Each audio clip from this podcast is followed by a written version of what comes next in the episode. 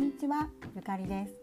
この番組は毎日仕事や家事子育てに頑張っている女性を応援する心の栄養番組ゆかりスペースです。3人の子育てをしながら長い間自分と向き合ってきたゆかりが時にはゲストの方をお招きして楽しい時間をお送りします。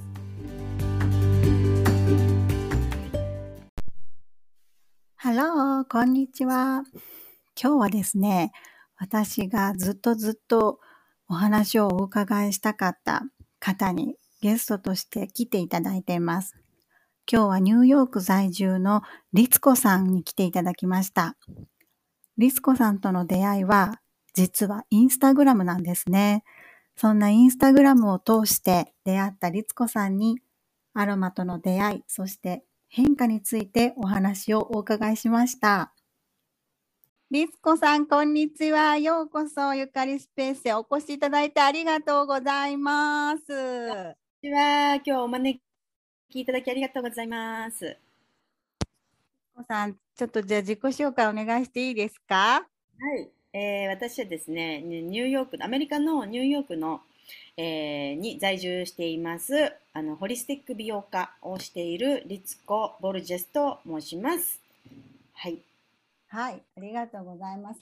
私、律子さんとの出会いがインスタグラムなんですよね。はい。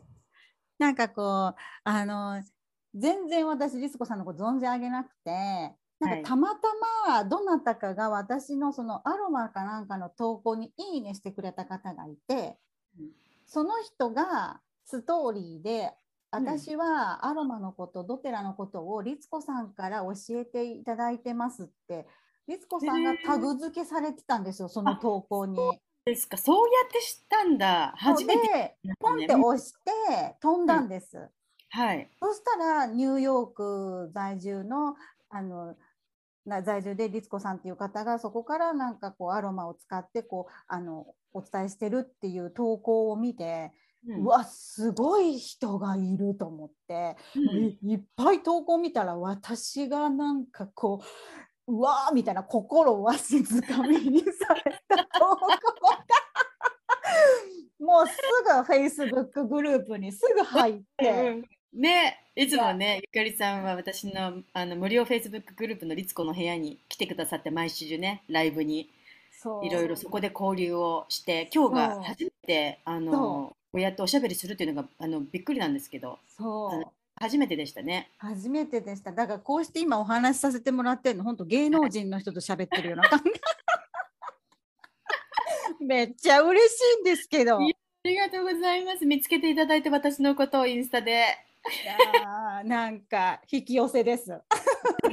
ね、なんかね。そうそう。ね、なんか、うん、日本で私は日本でドテラに出会ってドテラを伝えている側だけどその律子さんがねその、はい、アロマドテラをこうどういうきっかけで出会ったのかっていうのをお伺いしたいんですけど教えてもらってもいいですか、はい、はい、私はですねうんなんかあのニューヨーク来てからすぐに9年前なんですけれども妊娠したんですよね。で子供産んでであのその時にすごくねやっぱりね、あの初めての海外生活だったりとか出産だとかいろんなことが重なって結構ね心の不調というかストレスもすごかったし、あのあったんですよ。で、私の友人があのえアロマセラピストででその時別にドテラが何とかとかそんなブランドの話なんかその、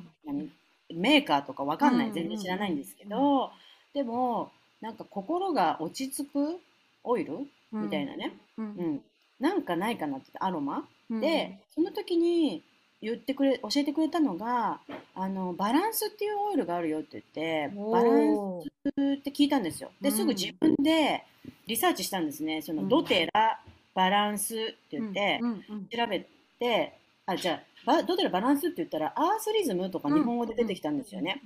うん、で今はそのた多分アースリズムから名前が変わって日本もどバランスっていう名前になったと思うんですけど、うん、当時はアースリズムって名前であそれでその意味みたいななんかどういう効果があるのかっていうのを読んだ時にネットで、あこれは私に必要なオイルだと思ったんですよ。うん。あの地にしっかりと足足をつけて根を張るようなグラウンディングのオイル、グラウンディングのオイルって書いてあって、その時私は本当にね、もう心が揺らいで揺らいで毎日、あの明日が不安というか、もう大変な、あの生活にね、あの親しむのにね、にうん馴染むのに、うん。仕事キャリアも一からあやって子育てとか、もういろんなことが全部の初めてがいっぺんに来てしまって、うんうん、そう。そう、初めて来てしまっ、そう、来てしまって、で、あの、結構こ、こ、もうなんか、毎日不安不安症がすごかったんですよ。もう、不安症がすごくって、結構考えられない日ですね、今の考えられないでしょ。だけど、もう、毎日毎日かなり辛くって、それで、もうこれが欲しいと。そのアロマセラピーの友人に。それで、あの、そこで購入、購入をしたのがきっかけで、もう嗅いだ瞬間にね、あの、落ち着く香り、もう色もなんかく、暗、暗っぽい色してるしブルーのような。うん。はい。そう。それで、まあ、あのー不安な毎日をね、あの、そのオイルが、もうお守りのようにも前、もう持ってないともうそれが不安。もう不安になったら嗅ぐ。嗅いでうん心を落ち着かせて、なんとか一日を過ごすっていうような、あの、感じでいたんですよ。うん。で、でもその時は全然なんか、友達からいつも買ってて1本のオイルだけを。それをね、何年も、何年もそういう感じだったんですよね。あ、そうだったんですうね。ん。でその時に別に友達が注文するから買ってあげるっていううんうんうんうんうん。うん、あのー買ってもらってたっていう感じなんですよね。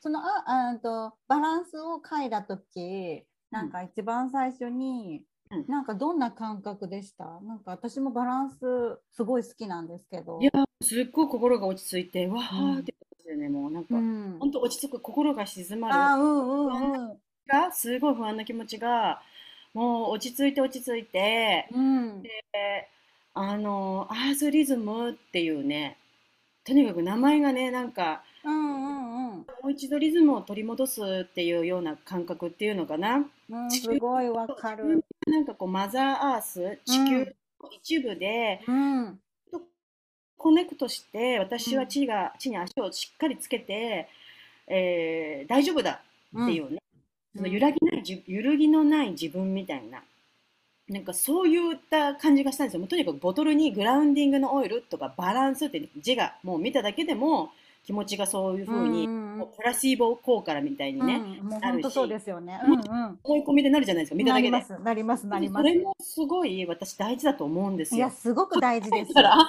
もうボトルを、そういうボ、私はそういうふうに今も、今もエッセンシャルオイルを使うときって結構そういうふうにしてて、うん名前で選んで、やっぱりそれを自分へのアファメーション、うんその、そういう感じで使ってるんですね、それから。うんかつもう、エッセンシャルオイルはつけたら、実際に体に取り込まれて作用するじゃないですか、うん心が落ち着いたりとうんうん。なんで、まあ、そういう感じで2年ぐらいは友達に頼んで買ってもらってたかな。へえ。そう。で、なんかもうとにかく気に入って結構。で、いつもそのアロマセラピストの友達に何かっていうと、あ頭皮の、なんか私ヘッドスパをしてるんですけど、自分の本職の仕事がね。うんで、あの、その時にお客さんに使いたい、えっと、スキャルプ用のオイルをこういうの作ってくださいとか、あとなんかいろいろ頼んでたんですよ。喉が痛いから喉用のオイル。なんかね、やっぱりね、どこかで自然な方法で自分の体をケアしたいっていうのがすごくあって、うんあうんの当時もね、すごい頭痛持ちだったり、胃痛があったりして、薬っていうのは欠かせなかったんですよ。肩こりもひどかったし、痛いとこだらけで長い間慢性のものをずっと抱えていたから、せめて、そういった自然なもの、まあ友達がアロマセラピストだったから、自然なものでなんか代用できるんだったら、やっぱりそれを選びたいっていうのがあって、いつも作ってもらってたんですよね。うんだけれども、あの、彼女が引っ越してしまって、ああの、かな、そう、今まで喉のオイルとか作ってもらいたいのに、スキャルプのオイル作ってもらいたいのに、やっぱ時間かかるんですよ。ああと、うんうんあとね、なんか注文するのがあったら来月のいつだからとか言われて、今 欲しいなんか材料がないから来月になっちゃうとか言われるんですよ。それは今わかるんですけど、何なのか。わかる。グラムで 注文してるから彼女は、あのいきなり単品では買わないんですよね。うんうんうんでなんかいつも待たなきゃいけない1ヶ月とか。うんで私があまりにもそれ気に入ってじゃあ私自分で作りたいなとかも思い始めて、うんうんでまあ自分で作ろうとか思ってでプラス、まあ、いろんなきっかけがあってねあのー将来の自分にあなんかしなんかその時調べてたんだよな私。自分でビジネスしたくて。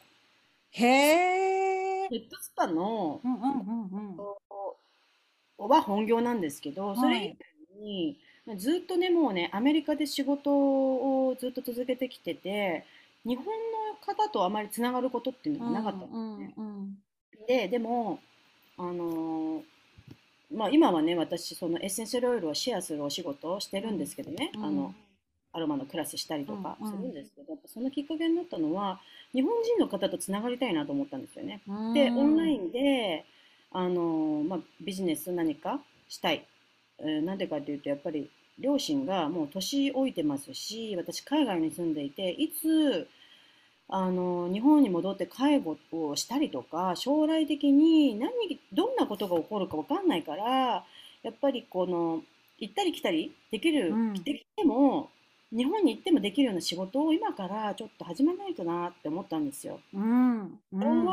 はもうすごく忙しかったんですが、でもやっぱり将来への、うん。あのーことを考えて、そのサイドビジネスみたいな、なんか副業？うん考えてた時に、たまたまドテラがビジネスができるってことを知ったんですよ。うん友達は何も教えてくれなくうて、ん知らなかった。たまたま私いろいろ調べてたら、うんうん私のこの使っている、このエッセンシャルオイルいつも友達の、あ、これビジネス自分でできるんだっていうことに気づき、友達に聞いたんですよね。これなんかビジネスできるのって。そう。そしたら、うん、そう、うん、できるよって、私は全然やってないんだけどって言って、うんうん彼女は全然、その、あんまりドテラビジネスはしてないんだけれども、アロマセラピストとしてエッセンシャルオイルを使っていて、っていう感じだったんですよね。うんうんうん。で、だから、彼女は私にビジネス、ドテラビジネスとかを教えることはできないけど、紹介してあげるねって言われて、あの、その、説明できる方、うんうん。で、そこからいろいろと、あの、つなげていただき、あの、ドテラのシェアをすることになりました。へえ2年半ぐらい前かな。に二年？2年半ぐらい前かな。へえうん。なんかもうめちゃめちゃベテランに見えますよね。うん。私、しかもエロ、エッセンシャルオイルの知識ゼロでしたからね。まあそうまあそうそうですよね。全然そんな知らないですから、知らないですから、エッセンシャルオイルのこと。う使ってこう実践して、もう体感して、もうそれをもうお客様というか周りの方に、必要な方にお伝えするっていうそうそうそうそう。感じですよね。そう、そしてね、私ね、ずっとね、アロマセラピーね、勉強したかったの。ななんかもう、15年ぐらい前、っていうか、もう20年ぐらい前か。うんなんか、美容師なので、うんうんしかもヘッドスパ昔からやってたし、で、なんか、こう、アロマセラピーのなんか知識とかもあったら、より癒しが提供できるかなっていうのをなんとなくずっと思ってたんだけども、まあ美容師だし、アロマ検定とか受けるのね、ううん。んってなんか、なんか、あんまり気乗りしなくって、うんそこに時間とかお金をかけるっていうのが、ちょっと自分の中で。うん。うん、だからずっと別にアロマのアロマすっごい興味ずーっとあったけどアロマ検定とかアロマの勉強するとかしたことなかったんですよ。だからいつもなんか結構周りにはアロマのアロマセラピストっていう人はいたんですよね友達で。うん。うん、ででアロ doTERRA を知った時にあこれすごいと思ってなんかいろいろ学べるじゃないですか、うん。エッセンシャルだって、うん。あのー会員さんになって使い始めたらもういっぱいいろんななんかエッセンシャルアロマセラピーに関する学びがあったりとかしてあこれ別に学校からでタダで学べるじゃん。そうなんですよ。本当そこ。うん、だから私みたいな人にはぴったりだなと思ったんです。別にアロマセラピストになりたいわけじゃないしうん。自分でアロマを家庭で使いこなせるようになれればいい。そしてしお仕事でもそれを使えるように安全に、うん。なんかそのレベルだったんで別にアロマセラピストのキャリアいらないから、うん。アロマ。いらないみたいななんかそういう、うんうんうんうんうんうんだからすごくあのドテラを始めてから実践的な、あの、ほんそう。使いながら勉うん。強して、うもうどんどんん。どんどんハマってって、それで、うだから、ん。効果をすごく感じるかうら、ん。うんねえ、だからバランスから始まって、次はダイジェスト全、うん。日本とジェンゼスト、うん。ゼンジェスト、うジェンん。ジェスト。うん。で、胃痛も治したし、で、ディープブルーで頭痛もなくなったし、肩こりうとか、ん。ね、まさかこ、1ヶ月ぐらいで治りましたよ、全部。もうまさかですよね。まさかですよ。ディもう本当に。私、痛み止め毎日、毎日毎日1日3回とか飲んでたんですよ。え肩こりとか。頭痛もすごかったし、ー、うん。もう、あの、緊張性頭痛うと、ん。頭痛がうん。すごくて、薬手放せなかったんですよね。だからいつも6種類ぐらいの薬を持ち歩いてたんですよ。持ってないと不安。で、へ肩こり。薬も持ってないと不安。どこに行くにも。で、胃痛もすごかったから、うん、なんか結構、あの、そうやってストレス感じやすいので、痛かっん。たんですよね。うん。でも全部それで、あの、試して、なんか、うん、試してみよう、まず試してみようってう最初思って、ん。うん。それで治っちゃったんですよ、1ヶ月ぐらいで。体の劇的な変化に驚き、うこれね、だから。そんなうん。体現したら、それみんなに教えたいじゃないですか。そう、そ人っていっぱいいるかう。もうら、本当多いですよ。ね。諦めてるっていうか、なんかほら、肩こり、私は肩こり持ちだからとか、頭痛持ちだからってうん。言って、それが治るものだとは皆さん思っていない思っていない。思ってないです。ったよって。あの、私、週に、うん。に2日ぐらい、接骨院の勤務もしてるんですね。ああ、そうなんですか。そうなんあですよ。まあ、ぎっくり腰がきっかけで、うんあの、近所のね、接骨院に行って、まあ、そこの先生がかっこいいんです。うんうん。その先生かっこよくて、まあ、ちょっとダン、ダンディーな感じで、うんで。私の記憶によると、スタッフの人が3人いたのに、うん次の週に行ったら誰もいなくて、先生が一人ですっごい大変そうだったんです。うんうんそりゃ声かけずにはいられなくて、かっこいいうんから。うん。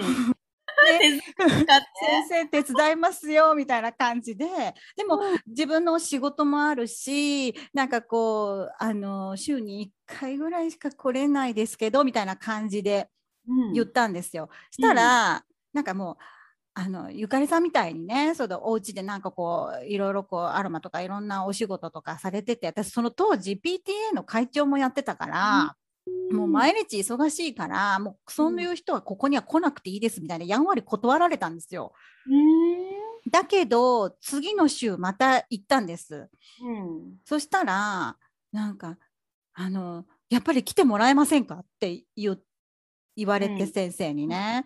で、そこから今もう2年目ぐらいなんですけど、もういかに痛みを訴える人が多いかみたいな。うんもう、いや、治るよ、それって思うけど、うんなんかこう、もう何ですか、おじいちゃん、80代のおじいちゃんとか、そういう方っていうのは、もううんそこに来ることがルーティンになってるので、結構それが健康のね。証だけど、私よりも10歳、私も43ですけど、もう30代前半、20代の方も結構こう慢性的なうん痛みでね、いらっしゃる方が多いから、うんもう後ろからディープブルー塗りたいって 思うこともたくさんあるんだけど、置いてないんですか、そこには。置いてないんですよ。先生があんまり香りが好きじゃなくて。ああ、そうなんだ。そうなんですよ。そっかそっか。いやいや、だって、香りが好きじゃないか。それ嗅いだことあります、先生？先生あるんです、香り。うんめっちゃなんか渡したり、奥さんに渡してくださいみたいな。うん、なんかあんまりで。そっているんだけどね。でも、ほら、結構、その、ドテラのエッセンシャルロールってまた他のアロマとは違うし、あとは、この匂いはダメだ、例えばラベンダーはダメだけど、こっちの違うやつだったら、同じリラックス効果があるやつでも、こっちだったらねう。うん。から、いろいろね、見つけて、体に合うものが見つかるといいですよね。だって、そあのーすごいよ。本当痛みって、アロマのいいところって、やっぱりリラックスするところが一番まずね。う。うん。うん、副交感神経に切り替えやすい、ね、うんリラックス状態いになる。あのーやっぱりそうすることで痛みがどれだけ感じる、感じるのが少なくなるか。これが本当にすごい、うんあのーまず即効性があるうん。ですよね。本当に。うんうん。本当にそう。だからね、こんなに、あのーいいツールない。私ね、本当だから、マインドとボディとスピリットを、うんうあんの整えるうーためにあのエッセンシャルオイルをツールとして、ね、セルフケアを伝えてるんですけれども皆さんに。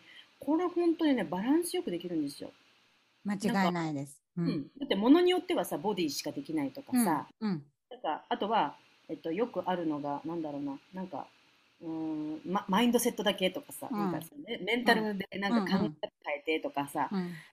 ね、心の問題だったらどっちかに偏りやすいんだけれどもエスどてらのプロダクトを使うとほら体に直接、ね、塗ったりもできるし、うん。ねいろんな使い方ができるから本当にこうマインドボディスピリット全部うん、本当ですね。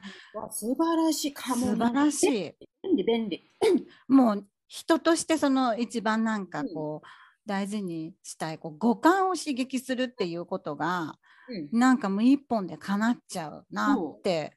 素晴らしいですよねそね味覚とかさ、う。ん、うん、そだってそそんなことできるオイルはなかなかないからそんなう。純度のものそう。そうですよ。ね、嗅いだりマッサージしたりとか、いろんな、ね、なんかすごいよね。本当なんすごいか、エッセンシャルオイルがまさかこんなに自分の体と、あとは、えっと、私が一番初めに思った日本人の方とつながりたいっていう、こうやってゆかりさんと出会ったりとかもね、そうだし、うん、うん、私はそもそもあのインスタグラムはそういう理由で本当に始めたし、日本の方とつながるっていうのもう叶ってますよね、日本の方とつながるっていうのが。うん、叶ってる。うん、だからよかった、そのためのツールとしても素晴らしいし、まあ、あの現在ビジネスとしても、ね、あのやっているので、それももうん、ちろんね、叶ってるしっていう、だから素晴らしいなって思ってますね、アロマセラピーとの出会い。ねえ本当になんかこうなんかこう一番最初なんで出会ったって考えると本当に結構昔すぎてなんか忘れちゃうんですけど私もうん。友達に紹介されたっていうか、うんし知ったけどでも私は本当両親が亡くなった後に結構すぐに出会ったのでうん、すごい、いきっかけだったなって思うのはたくさんあったしうんやっぱ体感するってすごく大事だなと思って、うん。大事大事。そねえだからなんかやっぱりこれはうん自分だけのものにしていくのはもったいないってういうかね本当にそうです。あのインスタグラムで発信したりとかしてうん、あのなんていうかな自然な方法で自分の体をケアしていきたいなって準備ができた方になんかこうお伝えしてるっていう感うじですよね。ん、うん、うん。あ、その準備ができた方っていうのはとても大事ですね。はい、すごい大事です。ねうんえ、そこ。じゃないといくらいいものでも私がいいよいいよって押し押し売りじゃないけど 勝手に塗ったりとか勧めたりすることはできないんでさっきもね、うん。おっしゃって香りが苦手っていう方もいらっしゃるじゃないうんそうなんです。うん、で実際に私のお客様で香りが苦手っていう方いらっしゃるんですけど普通にあのエッセンシャルオイル取り入れたりとか生活に。うん、された方もいらっしゃいますし、うん、でもそれはやっぱりそのエッセンシャルオイルがもしかしたら私そのその方の家庭に役立つかもしれないって彼女が思ってうん、取り入れた、うん、うん、そう。だからねあのトライされたんですけども、まあ、そういうこともあるし、うん、まあ私からはそんな押し売りはしないし、うんもちろんね。もちろん。押し売りというかそんなね。うん。ね。ご主人さんとかお子さんとかが、こう、好きな香りとか、なんかあります？ありますねうちのねあの旦那さんはね本当アダプティブが大好きでおお。で最近のハマってるのはレモングラスあなん、かへえ。なんかねあのうちの旦那さんは車にもディフューザーつけてる入れてるんですよでおしゃれ。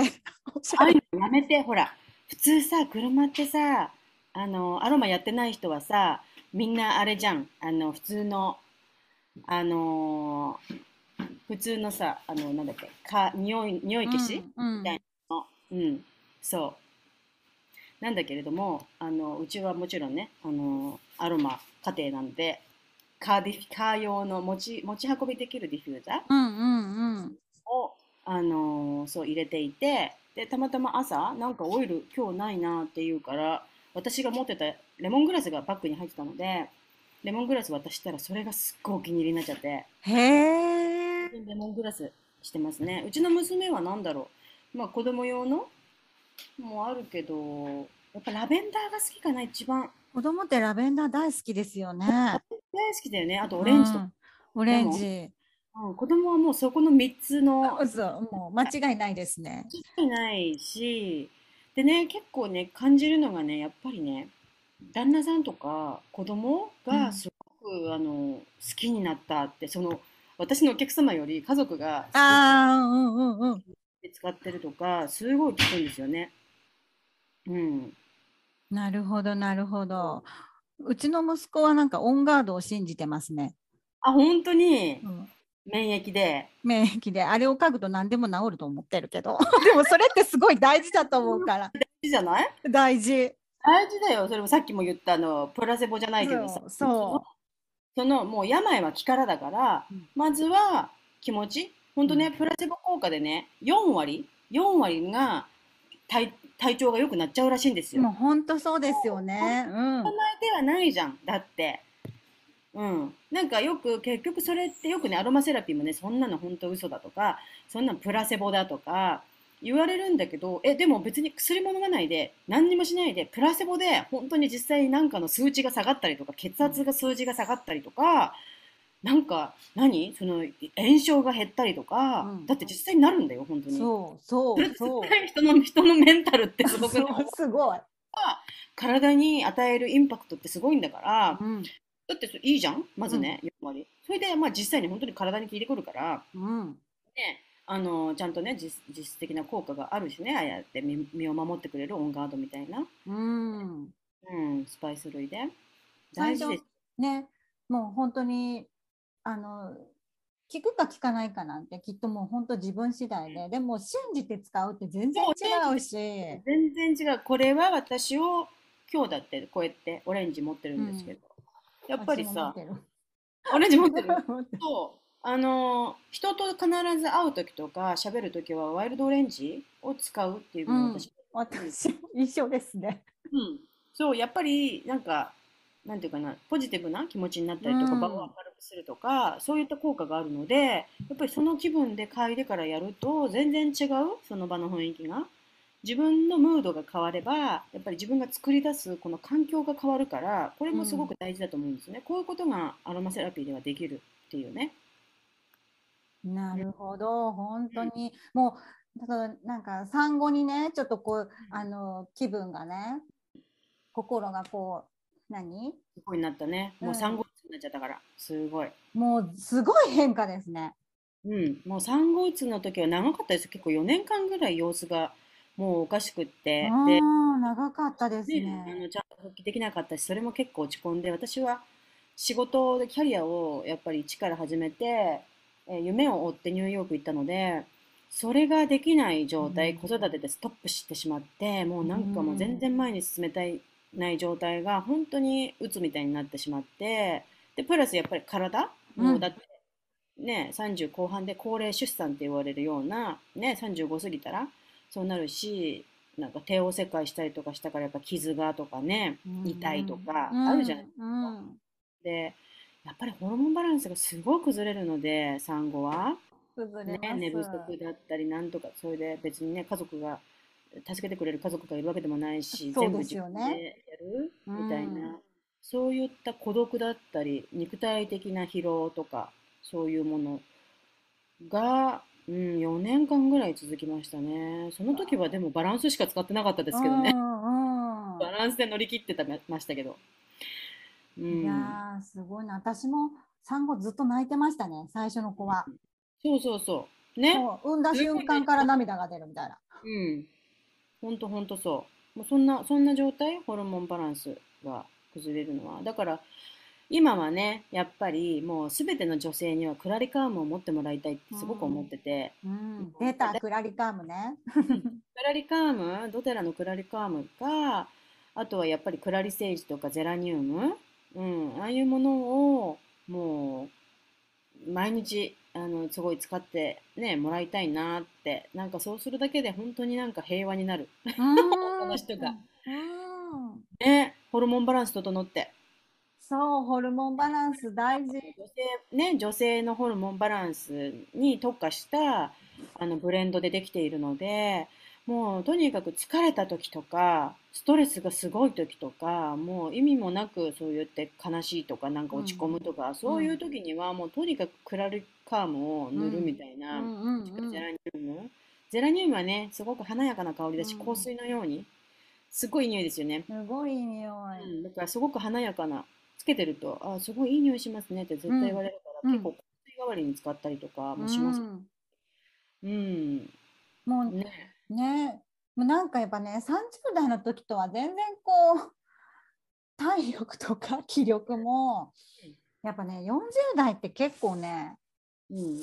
冗談抜きでしんどいなと思うとき結構私は、やっぱありますよね。うん、すっごいある。本当にだからこれは気持ちだけでは気力だけではやってはいけない。もうそういうふうに私は言ってるんですけどそんな気力ではやっちゃいけないですね。もう40になったら。うん、あのそう頑張っちゃいけない、うん、なるほど。自分に言い聞かせて、うん。マインドセットで頑張るなんていうのは、うん。ことは絶対にしないでうん、体のケアめちゃめちゃ時間かけてやってでもう本当にやんないと。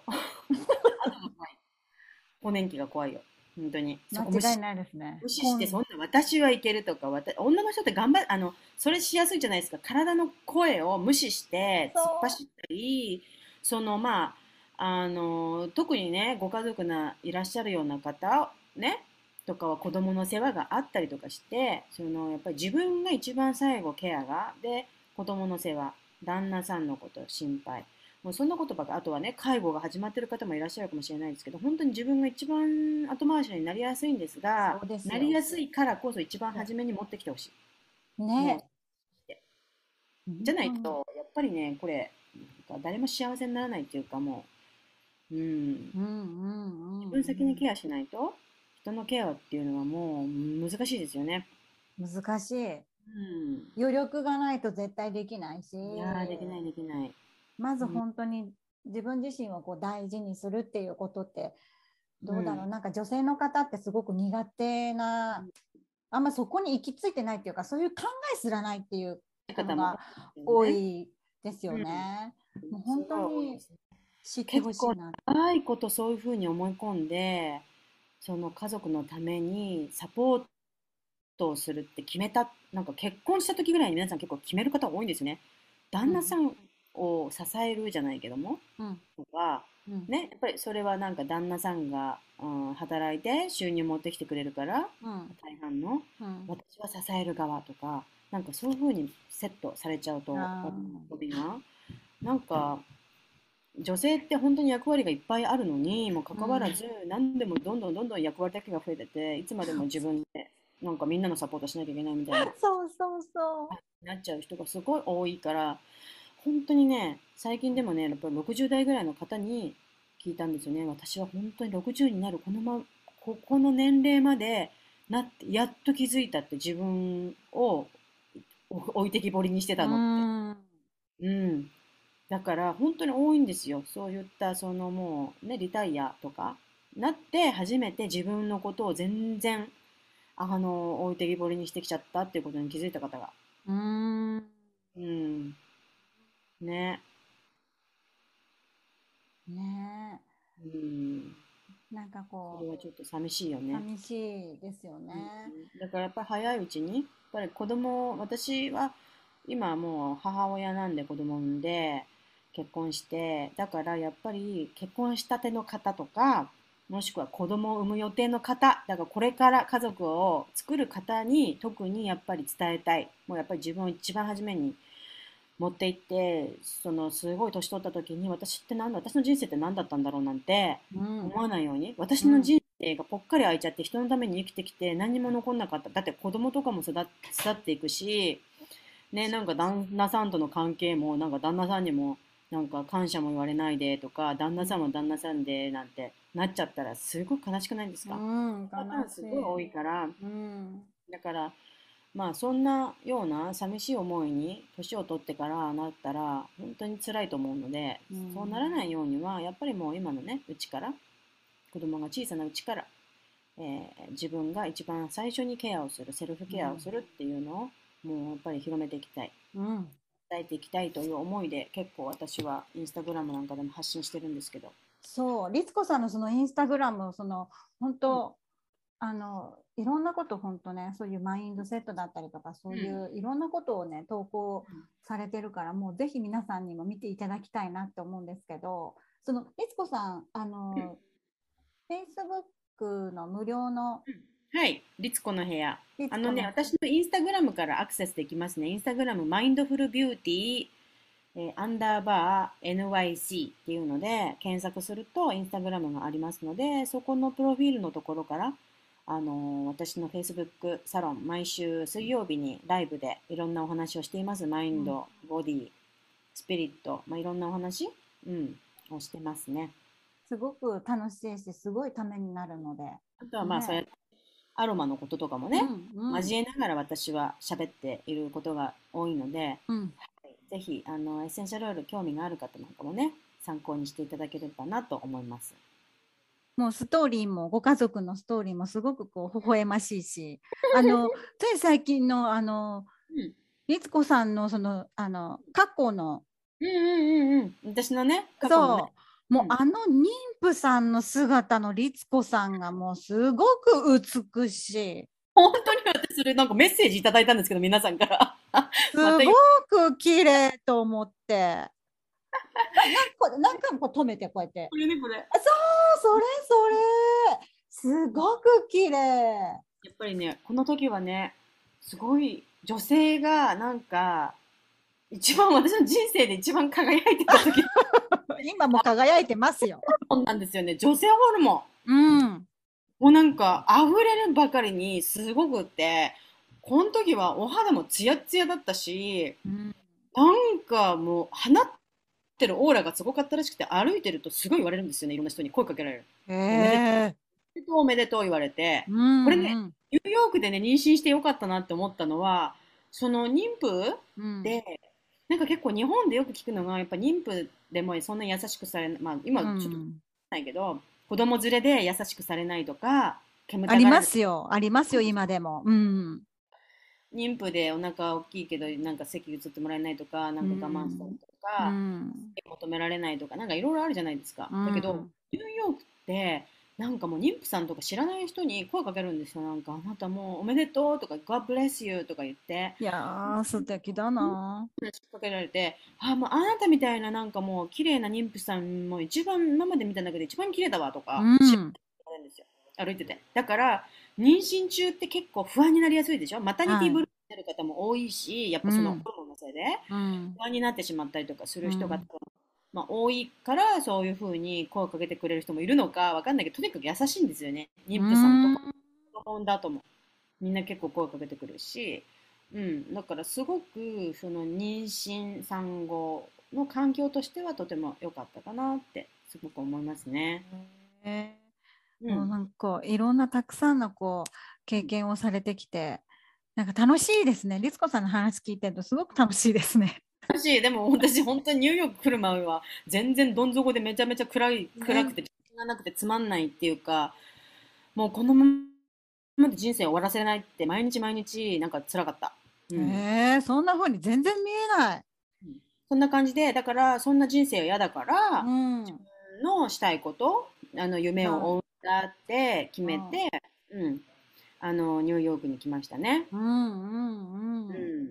そそのスタンスもすごく素晴らしいけど、う、なんかこう、ね、話す、こう説得力もすごくあるし。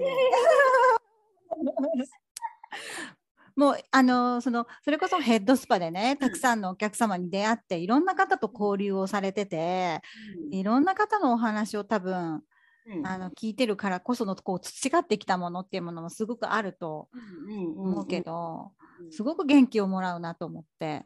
うんそうそう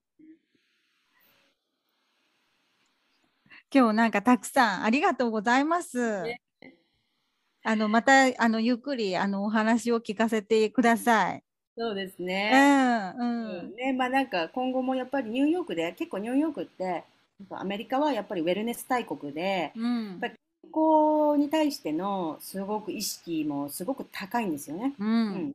なんでかっていうと保険がすごい高いから、健康保険がみんな国民健康保険なんかないんで、日あ、本み。たいに安くないんですよ。あ、だそっから病気にか。ならないように、あとは自分でやっぱり体調を整えるっていうことが普通なんですよね。お金がかかるから。ううん。ん、うん。なので、あのーまあ、いろんな、その私も学び、すごいね、いっぱい学びがあります。まあ、そういうこうん、とと交えながら、あの、日本の方にお伝えできればなって思ってます。うん。うん。ありがとうございます。またぜひぜひ、あの、お声をかはい。けさせてください。はい。今日はありがとうございました。今日はありがとうございましはい。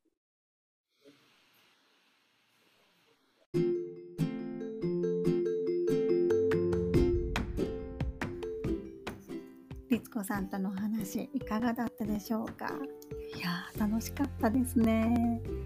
女性にとって本当セルフケアってすごく大切だなっていうのをさらに身を染みて感じた時間だったんですけれどもねやっぱこう信じて使うっていうこともすごく大事だしあとはもう唯一もう本当に自分自身を信じることってすごく大事だなっって感じた時間でもありました。